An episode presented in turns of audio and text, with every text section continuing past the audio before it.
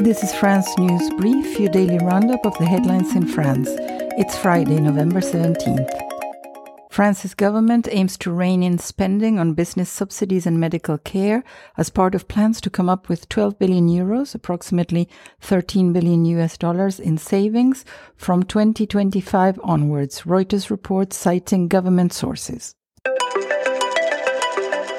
To remedy areas with shortage of healthcare services known as medical deserts, French railway group SNCF plans to deploy telemedicine facilities in around 300 stations by 2028, as reported by Europe 1.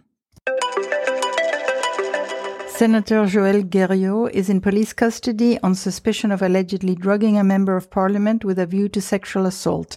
Le Monde reports citing sources. The victim reportedly felt ill after having a drink on Tuesday night at the Paris home of the 66 year old senator, with whom she does not have an intimate relationship, the public prosecutor's office confirmed.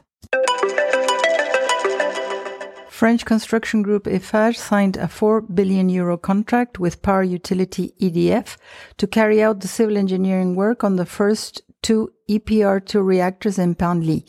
Challenges reports. The preparatory work is set to begin mid 2024. French President Emmanuel Macron lashed out at the heads of France's opposition parties who refused his invitation to participate in a second meeting today aimed at breaking the deadlock in parliament. RFI reports that his opponents said they doubt the sincerity or effectiveness of the effort. French rolling stock manufacturer Alstom said it will exit the Russian company TMH by the end of the year, challenges report citing Interfax. In March 2022, Alstom announced the suspension of all future deliveries and investments in Russia in the context of the conflict in the Ukraine. Thank you for listening to France News Brief, your daily roundup of the headlines in France. Stay informed.